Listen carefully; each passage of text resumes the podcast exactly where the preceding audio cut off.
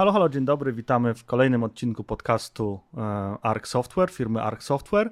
E, dzisiaj witamy Arka, Klemenko, dobrze powiedziałem, tak? Tak, tak, tak. Tak, dzień dobry. E, Arek pracuje dla projektu Laminar. Dzisiaj temat jest e, bardzo ciekawy. Dzisiaj porozmawiamy o AI, czyli o sztucznej inteligencji. E, słowo znane, dla wielu jest takim buzzwordem, jest znane w dzisiejszym świecie, ale wydaje mi się, że jest bardzo niedoceniane i niewiele osób wie tak naprawdę z czym to się je. Dzisiaj porozmawiamy z Arkiem, który jest specjalistą w, w tej dziedzinie, który opowie nam więcej. Dzień dobry, Arku. Dzień dobry, właśnie dziękuję za spotkanie. I ten, liczę, że opowiem coś więcej na, na temat właśnie sztucznej inteligencji. E, mam nadzieję i powiedz mi przede wszystkim, e, czym się zajmujesz, jakie są twoje główne zainteresowania, jeżeli chodzi o pracę i co to znaczy, że jesteś specjalistą od e, sztucznej inteligencji? No to zajmuję się właśnie w laminarze głównie systemami rekomendacji, no i sztuczną inteligencją. To znaczy po prostu tak jak Netflix proponuje naj, najbardziej lubione filmy albo te, które prawdopodobnie chcesz najbardziej obejrzeć. Od 5 lat zajmowałem się sztuczną inteligencją, ponad 5 lat. Wcześniej zajmowałem się w projektach bardziej open source'owych, czy w projektach bardziej takich prywatnych, ale też zajmowałem się właśnie systemem rekomendacji na początku yy, i też prowadziłem wykłady na temat sztucznej inteligencji, między innymi dla Data Workshop. Pracowałem między, też z Pawłem Gorą yy, nad yy, systemami świateł, optymalizacji, optymalizacji a, a przez ostatnie dwa lata pracowałem między innymi w sztucznej inteligencji wykorzystywanej w medycynie, gdzie, ten, gdzie pomagaliśmy rozpoznawać obrazy i rozpoznawać choroby. No, jak słyszymy, Arek jest bardzo doświadczony w temacie sztucznej inteligencji. A prywatnie? Jakieś twoje zainteresowania, hobby, co robisz po pracy? Bo rozumiem, że ta praca jest dość wymagająca. E, tak, no głównie po pracy to zajmuję się właściwie, czytam kolejny artykuł na temat sztucznej inteligencji, czasami robię też właśnie prywatne projekty.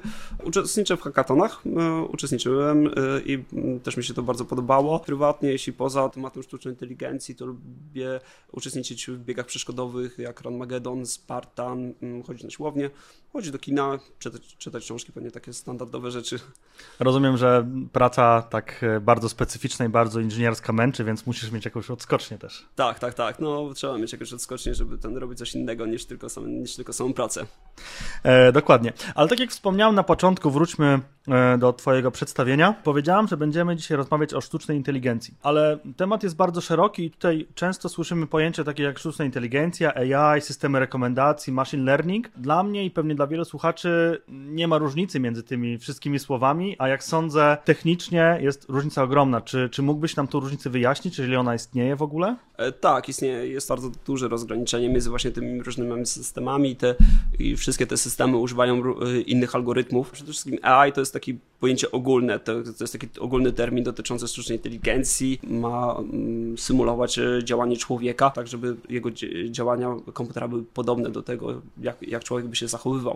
E, natomiast machine learning jest e, pewnego rodzaju podzbiorem tej sztucznej inteligencji. Na podstawie jakichś takich matematycznych modeli albo danych może uczyć się odpowiadać na konkretne na konkretne pytanie, na przykład znajdź najlepszą, znajdź najlepszą cenę sprzedaży domu, znajdź, znajdź najlepszy hotel dla mnie. Tak, e, różne rzeczy właśnie w tym wypadku machine learning. I tutaj możemy na przykład sobie też e, dać przykład, gdy chcemy na przykład sprzedać lody. Tak? Mamy stoisko z lodami i chcemy uzyskać jak najlepszą e, cenę sprzedaży. Można by było używać popytu i podaży, ale możemy na przykład brać też udział w tym wypadku temperaturę powietrza, czy to jest weekend, czy jest dzień tygodnia. W tym wypadku możemy to oczywiście arbitralnie wyznaczyć sobie, w Excelu sobie zobaczyć, jakie, jakie są to dane, ale możemy użyć do tego sztuczna inteligencja i wtedy w, te, w takim wypadku zrobimy sobie drzewko, w którym powiemy na przykład, jeśli jest weekend i temperatura powyżej 30 e, stopni, użyj ceny A, bo wtedy się najlepiej sprzeda. Jeśli jest e, powyżej 30 stopni, użyj ceny B i w pozostałych przypadkach użyj ceny B i wtedy uzyskasz największą e, sprzedaż. I do tego idealnie się nadają właśnie systemy machine learningowe. Natomiast deep learning to właśnie też taki poddział już wykorzystuje sieci neuronowe, czyli takie symulacje, jak, jakie panują w naszym, w naszym mózgu. Mamy neurony w naszym mózgu, które są wzmacniane albo kiedy robimy coś dobrze, albo, y, albo osłabiane, kiedy robimy coś źle. Natomiast w ludzkim mózgu jest około 100 miliardów neuronów i 100 bilionów połączeń, a aktualne modele, które tam y, są wykorzystywane, mają 70 milionów neuronów, największe mają 340 milionów parametrów, więc to jest rząd wielkości o wiele mniejszy i są wykorzystywane do jakichś konkretnych zadań. E, gdybyśmy jednak potrafili na przykład stworzyć sztuczną inteligencję, która by zawierała tyle miliardów neuronów, prawdopodobnie odtworzylibyśmy ludzki mózg. Mhm. A powiedz mi w takim razie, Jaki jest problem, że nie możemy odtworzyć tylu neuronów? Czy to jest problem mocy obliczeniowej, a czy są jeszcze jakieś inne problemy, przez które nie możemy mieć tylu połączeń w komputerach, jeżeli chodzi o sieci neuronowe? No, głównie mocy obliczeniowej, tak. Te modele zajmują już pół, gigabajta danych na przykład i aktualne karty graficzne, tak, które potrafią zasymulować te 70 milionów połączeń. Często muszą być uczone kilkanaście dni, kilka, kilka miesięcy, żeby dać jakieś prawidłowe wyniki. E, znacznie większe, znacznie, znacznie większe modele wymagają o wiele większych, o wiele większych nakładów pracy i, i często odpowiedź y, takich sieci neuronowych jest o wiele wolniejsza. W przypadku 70 e, milionów neuronów to można odpowiedzieć ciągu sekundy, na przykład taka sieć, taki komputer, zwykły jakiś serwer stacjonarny, natomiast nas, nasz mózg odpowiada w ułamku, w ułamku sekundy i to też jest, są ograniczenia też fizyczne doty, do, dotyczące tego. No tak, jest to spora różnica. Powiedz mi, czy uważasz, że komputery kwantowe odmienią to, czy dzięki temu będziemy w stanie, czysto teoretycznie oczywiście, stworzyć ludzki mózg, jeżeli komputery kwantowe wejdą w, w szerokie użytkowanie, w szeroki użytek? Tak, myślę, że jest taka, jest taka możliwość, jeśli Mm, uda nam się. Komputer kwantowy przede wszystkim pozwalają równolegle e, wykonywać e, miliardy obliczeń i, i dzięki temu każda odpowiedź mogłaby być e, często natychmiastowa i będzie można zwiększać też takie liczbę neuronów, które byśmy używali w modelach sieci neuronowych. Wróćmy jeszcze do Twojego przykładu lodów, bo tutaj powiedziałeś bardzo ciekawą rzecz.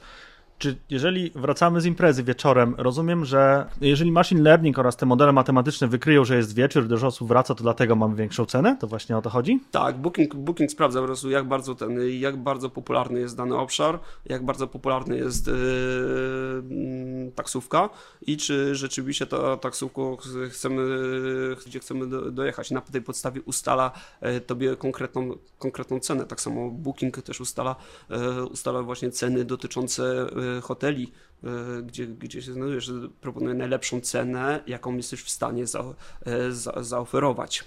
Parafrazując to, co powiedziałeś, możemy to podzielić tak jakby na dwie części, na machine learning oraz na deep learning.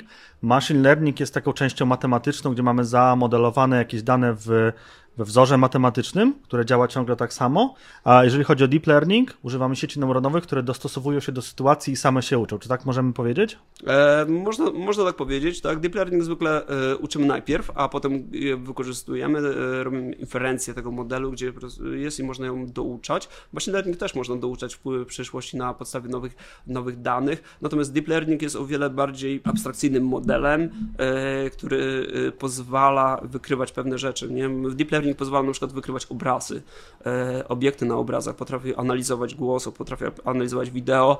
E, w przypadku machine learning e, to jest, można byłoby pomyśleć, że machine learning nadawałby się do takich danych typowo Excelowych, gdzie mamy tabele, mamy kolumny i mamy wyniki i chcemy, i chcemy takie rzeczy zamodelować, natomiast deep learning już do takich bardziej zaawansowanych modeli, które chcemy wykorzystać w uczeniu. A czy możemy powiedzieć, że deep learning to jest tak, machine learning to jest taki footprint deep learningu, czyli takie jakby pewne zatrzymanie w czasie deep learningu, on się czegoś nauczył, mrozimy to, tworzymy z tego wzór matematyczny i tak powstaje machine learning, czy, czy, czy to jest nieprawda? Yy, machine learning może można pomyśleć, że na takim e, systemami jak na przykład drzewo wyborów, to są e, po prostu konkretne algorytmy, które na przykład przygotowują ci drzewo z decyzjami, że jeśli jest to, to, to i to, e, natomiast w deep learningu ogólnie nie, nie, nie wiadomo w jaki, nie, nie wiadomo mniej więcej dlaczego coś tak działa, można przypuszczać, że na przykład y, warstwy w deep learningu mamy warstwy sieci neuronowej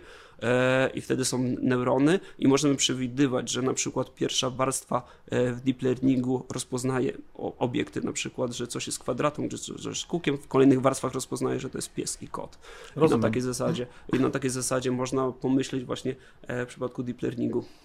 E, no dobrze, a teraz przejdźmy może do, do, kolejnej części, czyli mm, systemy rekomendacji. Myślę, że to wiele osób, które nie są związane bardzo stricte z programowaniem, z informatyką, będzie to interesowało, e, ponieważ z nimi spotykamy się na co dzień i tak właściwie można powiedzieć, że dzięki systemom rekomendacji widzimy wyniki tego machine learningu, tego AI. Czy możesz coś więcej o tym powiedzieć? E, tak, system rekomendacji to jest też zupełnie inny algorytm, też są wykorzystywane inne modele matematyczne, ale też jest inne wyzwanie, tak? Tutaj w tym wypadku nie mamy arbitralną jakąś wartość, wynik, że tak, to jest, to jest taka wartość, która powinna być. Systemy rekomendacji przewidują trochę Twoją przyszłość, mają Ci zarekomendować tego, co naprawdę byś chciał prawdopodobnie w przyszłości. Czyli system, który, na przykład system, który rekomenduje ceny domu, to nie jest system rekomendacji, to jest po prostu jakiś machine learningowy system, który przewiduje, przewiduje cenę, ale system rekomendacji na przykład może być strona w wyszukiwarce w Google. Pierwszy, pierwszy wynik w wyszukiwarce, czy drugi czy wynik to jest, to, to jest właśnie system rekomendacji, bo ci rekomenduje e, to, co chcesz na podstawie danego zapytania. Może być to film, który chcesz obejrzeć e, na Netflixie, czy na jakimś innym streamingowym systemie, produkty, które chcesz kupić na Amazonie czy jakimś innym sprzedażowym, e, osoby, których chcesz się spotkać, na przykład w portalach randkowych, e, czy w każdym aspekcie, w każdym aspekcie życia dokonujesz pewnych wyborów, no i systemy rekomendacji mogą pomóc na przykład w czymś takim, żeby powiedzieć ci, że no, te, wybor, te wybory najprawdopodobniej wybierzesz w przyszłości. I to są takie najbardziej prawdopodobne, że tego najbardziej chcesz. Ale to brzmi też trochę strasznie, ponieważ e, brzmi to jakby firmy, z których korzystamy z usług na co dzień, typu Uber, Google, czy portale randkowe, czy wiele, wiele innych firm, mogą te dane wykorzystać e, w skrajnym przypadku również przeciwko nam, tak? Bo wiedzą o nas bardzo, bardzo dużo. E, tak, tak, tak. No, przede wszystkim mogą manipulować naszymi zachowaniami, tak? To jest, to, to jest, jedno, to jest jeden z systemów e, takiej wolnej woli, tak? No bo e, powiedzmy, jeśli ja na przykład mam jakiś, jeśli mam na przykład mam jakieś filmy, jest, jest takie problem, że jeśli jest coś popularne, i coś ci zrekomenduje, to to będzie jeszcze bardziej popularne. Więc wychodzi na to, że w którymś momencie dostajesz, że cały czas są bardzo popularne, najbardziej popularne filmy są najbardziej lubiane, a w tym, i w tym wypadku ty lubisz to, co naprawdę większość ludzi. Tu się pojawia też problem wolnej woli, bo skoro ja lubię to, co wszyscy, to w sumie ja nie mam, to w sumie po co mam, po co mam wybierać? To komputer już za mnie wybierze, co ja, co ja chcę, co ja chcę jeść, chcę, z kim chcę się umawiać, czy, czy, i w tym wypadku, czy ja mam, czy ja mam wolną wolę e, do, do działania, tak? No tak, to już wchodzimy w taki obszar psychologii tak naprawdę, to brzmi już trochę strasznie, że przez systemy rekomendacji duże firmy są w stanie sterować zachowaniem społeczeństwa w pewien sposób, podsuwać im pewne wartości e, różnego rodzaju i człowiek ma tak naprawdę wolną wolę i wybór, ale jeżeli w każdym miejscu jest sprofilowany i każdy, każda strona internetowa, wszystko z czego korzysta na co dzień, co chwilę podsuwa mu konkretnego rodzaju treści, to dany człowiek, e, taką, tak jak powiedziałeś, tą wolną wolę powoli przestaje mieć, ale tutaj już wchodzimy na obszar psychologii, chyba dzisiaj tak, nie będziemy tak, o tym tak. rozmawiać. Facebook ma taki problem, e, przedstawił różne treści informacyjne nie? na różnych właśnie portalach i tam było tak, że często skrajne jakieś opinie były przedstawiane na Facebooku pro, promowane, co jeszcze bardziej wzmacniało taką skrajność w generowaniu opinii, bo takie były najlepsze i takie były najbardziej promowane i chyba w jednym, ten, w jednym państwie miał taki właśnie problem, że zbyt skrajne opinie pokazywały się użytkownikom. I to, jeszcze bardziej nie... wzmacniało ruchy w, takich, mm. w takim kraju. To nie jest Black Mirror i to się już dzieje, tak? Rozumiem, że to już jest teraz, to jest nasza rzeczywistość. Tak, tak, tak. Był taki przypadek i to ten i to, i to się działo i tak naprawdę jeśli podsuwają ci się na przykład negatywne tylko newsy, albo na przykład jakieś rasistowskie newsy, to w końcu tak czy siak prędzej czy później stajesz się rasistą. Może, więc, więc po prostu... E, znaczy przynajmniej jest większe prawdopodobieństwo, że tak się stanie. Tak, tak, tak, więc jest większe prawdopodobieństwo i jeśli, jeśli tak, jeśli typu, tego typu skrajne wiadomości są podsuwane, no to może, może dochodzić do polaryzacji społeczeństwa. Czy może się tak stać, że ten system rekomendacji wpadnie w takie lokalne minimum? To znaczy, um, on będzie nam podsuwał pewnego rodzaju filmy na podstawie naszej przeszłości. My coraz więcej tych filmów będziemy oglądać, mimo tego na przykład, że nie chcemy ich oglądać, lub e, klikniemy przez przypadek i on, e, ten system rekomendacji wpadnie w takie lokalne minimum, gdzie będzie nam podpowiadał tylko te filmy konkretnego typu, bo on ich będzie nam podpowiadał więcej, my więcej będziemy w nie klikać, mimo tego, że nie do końca chcemy je oglądać.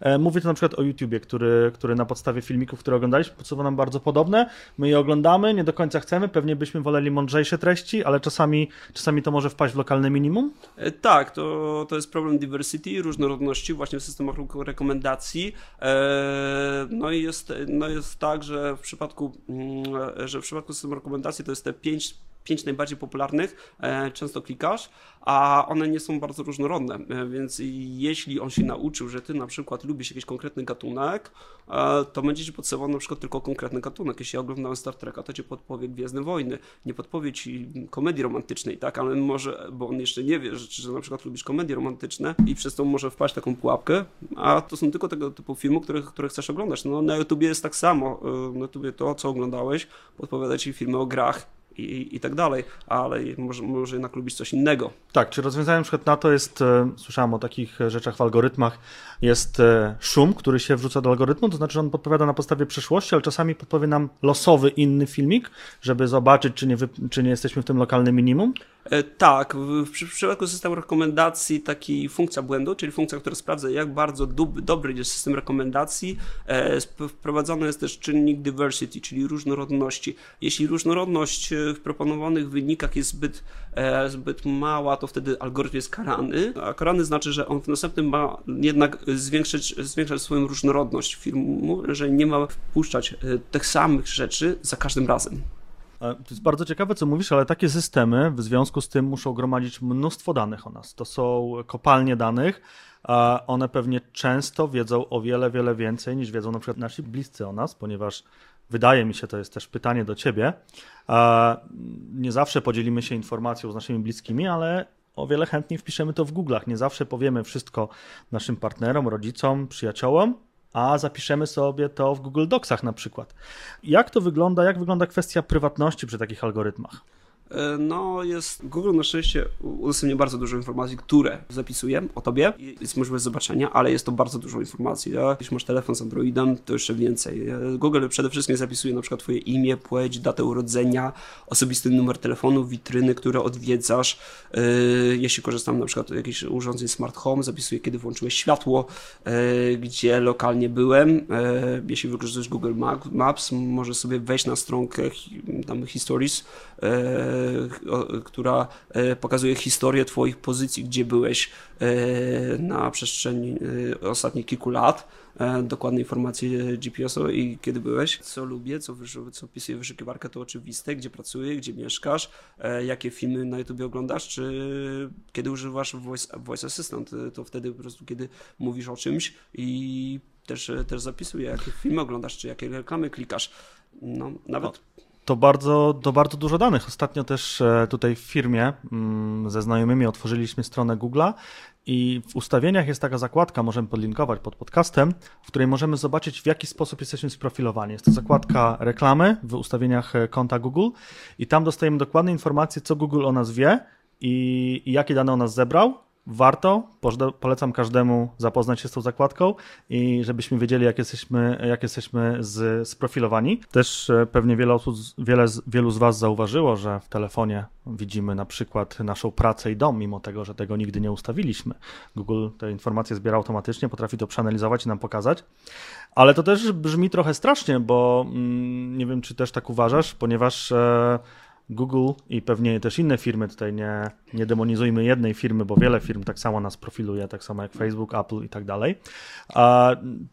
To brzmi trochę strasznie, e, że Google wie, o której gasimy światło, o której jesteśmy w domu, o której wychodzimy z domu, gdzie jesteśmy, co robimy. Tak naprawdę zna bardzo, bardzo dokładnie całe nasze życie. E, tak, Google zna nawet, e, nawet wchodząc w, e, w tryb incognito, nie? Prawdopodobnie większość firm szczytuje także twój adres IP. Może także prze, przeprofilować sobie, że tak prawda po tym IP to tak naprawdę jest jedna i ta sama osoba, więc może powiązać także tego typu informacje. Jest to całkiem sporo informacji, które firmy o tobie gromadzą, dzięki temu mogą lepiej profilować różne, mm, różne informacje. Problem jest, kto będzie to wykorzystywał, tak? Czy ufamy naszemu rządowi, czy ufamy firmom, które korzystają z tego typu danych, że wykorzystają je w dobrym celu. No właśnie, wspomniałeś o trybie, trybie prywatnym, trybie incognito. E, wiele osób używa tego trybu, e, kiedy chce być anonimowym. Proszę powiedz mi, czy Czy rzeczywiście ten tryb tak działa, że włączamy tryb incognito, włącza się zasłona i my przestajemy być profilowani, a ludzie nic o nas nie wiedzą, firmy nic o nas nie wiedzą i jesteśmy e, totalne, totalnie anonimowi w sieci? E, nie, nie jesteśmy tak totalnie anonimowi w sieci, tak? Na pewno nie są gromadzone ciasteczka, które po prostu zawierają najwięcej informacji o nas, nie jest wykorzystywana historia wyszukiwania, ale reszta informacji można, można w jakiś sposób zawsze wyczytać, tak? To jest tak, że ty jesteś w sieci jako konkretny adres IP i firma może też e, wyznaczać na temat tego e, informacje o tobie i wiedzieć, i wiedzieć nadal ten, tutaj, tutaj można o, oczywiście dodatkowym VPN się posługiwać i wtedy już nie wykorzystujesz już swojego, swojego prywatnego adresu IP, jesteś już kompletnie prywatny i, i firma w trybie już nic o tobie nie wie. No tak, ale czytałem ostatnio taki ciekawy artykuł e, też, który zahacza trochę o prywatność użytkowników i, i stąd do Ciebie pytanie, czy, czy to też można wykorzystać w systemach rekomendacji, a mianowicie jeden, e, jeden z algorytmów do, do powiązywania użytkowników e, prywatnych oraz w trybie prywatnym oraz w normalnym trybie przeglądania, był taki, że użytkownik, e, algorytm sczytywał rozdzielczość ekranu takiego użytkownika, mimo tego, że jesteśmy w trybie prywatnym, nie zapisujemy ciasteczek, nie zapisujemy historii, ale znamy wszystkie parametry naszego komputera. No może nie wszystkie, ale wiele. Jaki to jest system operacyjny, jaka przeglądarka, jakie ma zainstalowane wtyczki, jaki ma footprint i tak dalej. I czy to jest prawda, ponieważ e, tam była taka informacja, że na podstawie takich metadanych, krótkich takich, e, takich, ciast, takich rozrzuconych okruchów, czy możemy uzbierać profil użytkownika i połączyć go z fizyczną osobą, która kiedyś korzystała nie z trybu incognito, a z trybu normalnego? Tak, są takie metody, tak? Możesz, e, można nawet na podstawie twoich zachowań, jakichś zachowań nawet na stronie, jak się zachowujesz, też się jakoś sprofilować, jak piszesz, w jaki sposób piszesz, jakie, słów używasz. Też e, te algorytmy mogą wiedzieć o wiele więcej o tobie niż ty sam, niż ty sam wiesz, bo każdy ma jakiś osobisty styl e, pisania, mówienia i na tej podstawie można, można powiązać te wszystkie informacje i dowiedzieć się, no rozdzielczość jest znana, przeglądarka jest znana, te wersje wersję też można e, powiązać z konkretną osobą.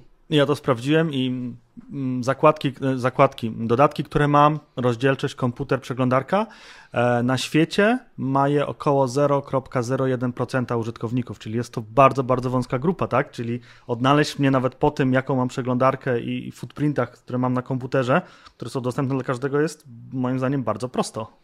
No tak, jest to ten, nawet, ten, nawet takie podstawowe informacje można sobie bardzo łatwo, Także... Tego, bardzo łatwo, bardzo łatwo sprofilować. Nie? Nawet ostatnio, zapisując ostatnie trzy, trzy cyfry twojej karty kredytowej, bo takie, takie rzeczy mogą zapisywać firmy, mogą wiedzieć, to już, już, jest, już, już jest jakaś informacja i można dotrzeć do konkretnej osoby. No tak, to jest, to jest matematyka. Zapiszemy jedną daną, e, później dopasujemy do niej drugą daną i prawdopodobieństwo, że dwie osoby mają te same nawet strzępki danych jest bardzo, bardzo niewielkie i nie musimy znać dokładnie imienia i nazwiska, ale możemy połączyć dwa, trzy, cztery strzępki danych, to się multiplikuje i prawdopodobieństwo, że druga osoba ma dokładnie te same strzępki danych jest bardzo, bardzo niskie.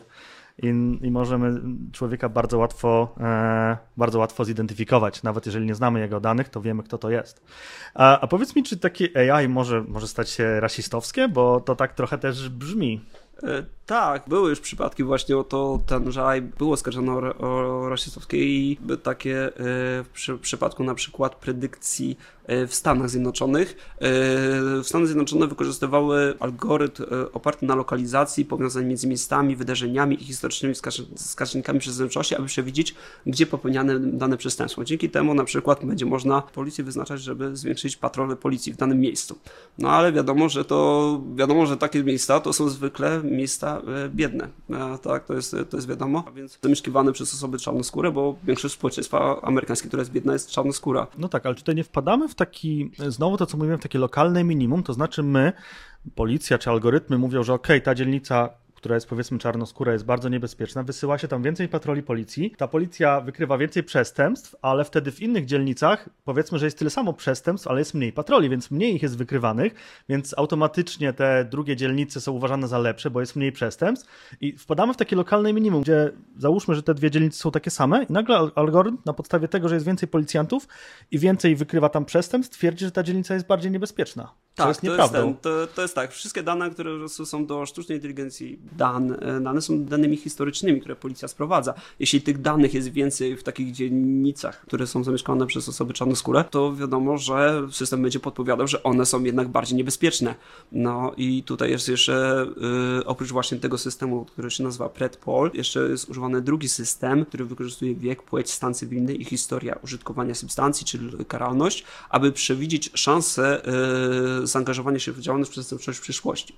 No i sądy w Stanach Zjednoczonych wykorzystują, żeby określić jaka jest kara dla użytkownika czy ten, e, przy wydawaniu wyroku. I tym narzędzie Kompas, który właśnie było e, do procentowego takiego prawdopodobieństwa, wykorzystywała dane historyczne, ale to powodowało, że w przypadku czarnoskórych prawdopodobieństwo było dwukrotnie wyższe niż w przypadku białych i szansa aresztowania także właściwie bez, e, bez ustalenia przyczyny była pięć razy wyższa, co też powodowało, że osoby czarnoskóre też miały większe szanse być aresztowane. No brzmi to bardzo strasznie, że tak naprawdę sztuczna inteligencja, tak naprawdę komputer już dzisiaj decyduje o naszym życiu. Oglądamy Black Mirror, nam się wydaje, lub inne tego typu programy e, futurystyczne czy seriale, w których wydaje nam się, że to jest przyszłość, że tego jeszcze nie ma. Tak naprawdę może tego nie widzimy na co dzień na ulicy, ale to się już dzieje, tak? My, policja ma to na komputerze, ma programy rekomendacji w jakiś tam sposób. E, firmy mają programy rekomendacji, Google, czy Facebook, czy, czy wszystkie inne. I, I, ta przyszłość, tak mi się wydaje, to też jest pytanie do ciebie, którą widzimy w wielu serialach, ona już jest, tylko nie jest tak widoczna jak, jak, jak, jak w serialu. No tak, y, nie jest tak widoczna, jest, dzieje się. Y, te systemy właśnie takie sztucznej inteligencji są dość nowe i do końca też nie wiemy, jak one działają, czy może jak bardzo są przewidywalne, czy rzeczywiście czy są lepsze, czy są lepsze od człowieka, czy nie. Ogólnie są lepsze, ale też mogą właśnie być tak rasistowsko, bo jeśli na przykład, jeśli ja E, jeśli ja na przykład dostanę większe e, przy wyroku, na przykład jeśli się powinna noga, dostanę wyrok e, i wtedy mi zwiększy, że jest większe prawdopodobieństwo popełnienia przestępstwa, dostanę wyższy wyrok, co jeszcze prowadzi w taką spiralę, spiralę przestępstwa, taką osobę, i tak, i też trzeba o tym pamiętać właśnie przy takich algorytmach. Apple miał problem na przykład z wykrywaniem twarzy osób czarnoskórych, dlatego teraz na przykład wszystkie systemy takie rozpoznawania obrazu są, e, jest sprawdzane też diversity, e, różnorodność e, na podstawie też takich cech jak kolor skóry i żeby ten, żeby na przykład wszystkie modele rozpoznawania obrazów jednak sprawdzały takie rzeczy. Brzmi to bardzo strasznie. Już na dzisiaj musimy kończyć. Bardzo ciekawy jest to temat. Myślę, że jeszcze się spotkamy i porozmawiamy o tym. A jeszcze takie ostatnie pytanie kończące. E, czy nie boisz się przyszłości w związku z tym? Czy nie uważasz, że te algorytmy mogą nam bardziej zaszkodzić niż pomóc? E, uważam, że tak czy siak to jest, e, to jest algorytm, który i tak będzie wykorzystywany w przyszłości. E, dobrze by było wiedzieć, jakie są jego słabe strony i jak, jak go poprawiać. I jeśli będziemy w stanie e, wykorzystać go prawidłowo, to uważam, że e, może bardzo pomóc w przyszłości. No już teraz pomaga w wykrywaniu na przykład chorób i to jest bardzo dobrą cechą właśnie sztucz, sztucznej inteligencji, że możemy, możemy zwiększyć wykrywalność różnych, różnych chorób. I oby tak było i oby ta sztuczna inteligencja w przyszłości służyła e, ludzkości, e, oby nam pomagała. E, naszym gościem był dzisiaj Arek Klemenko, specjalista AI. Bardzo Ci, Arku, dziękujemy i bardzo było miło z Tobą porozmawiać. Myślę, że ten temat zainteresuje wiele osób, także zapraszamy do słuchania. Także kolejnej części, która już niedługo się ukaże. Dziękujemy Ci, Arku, i życzymy powodzenia. Dzięki Ci bardzo.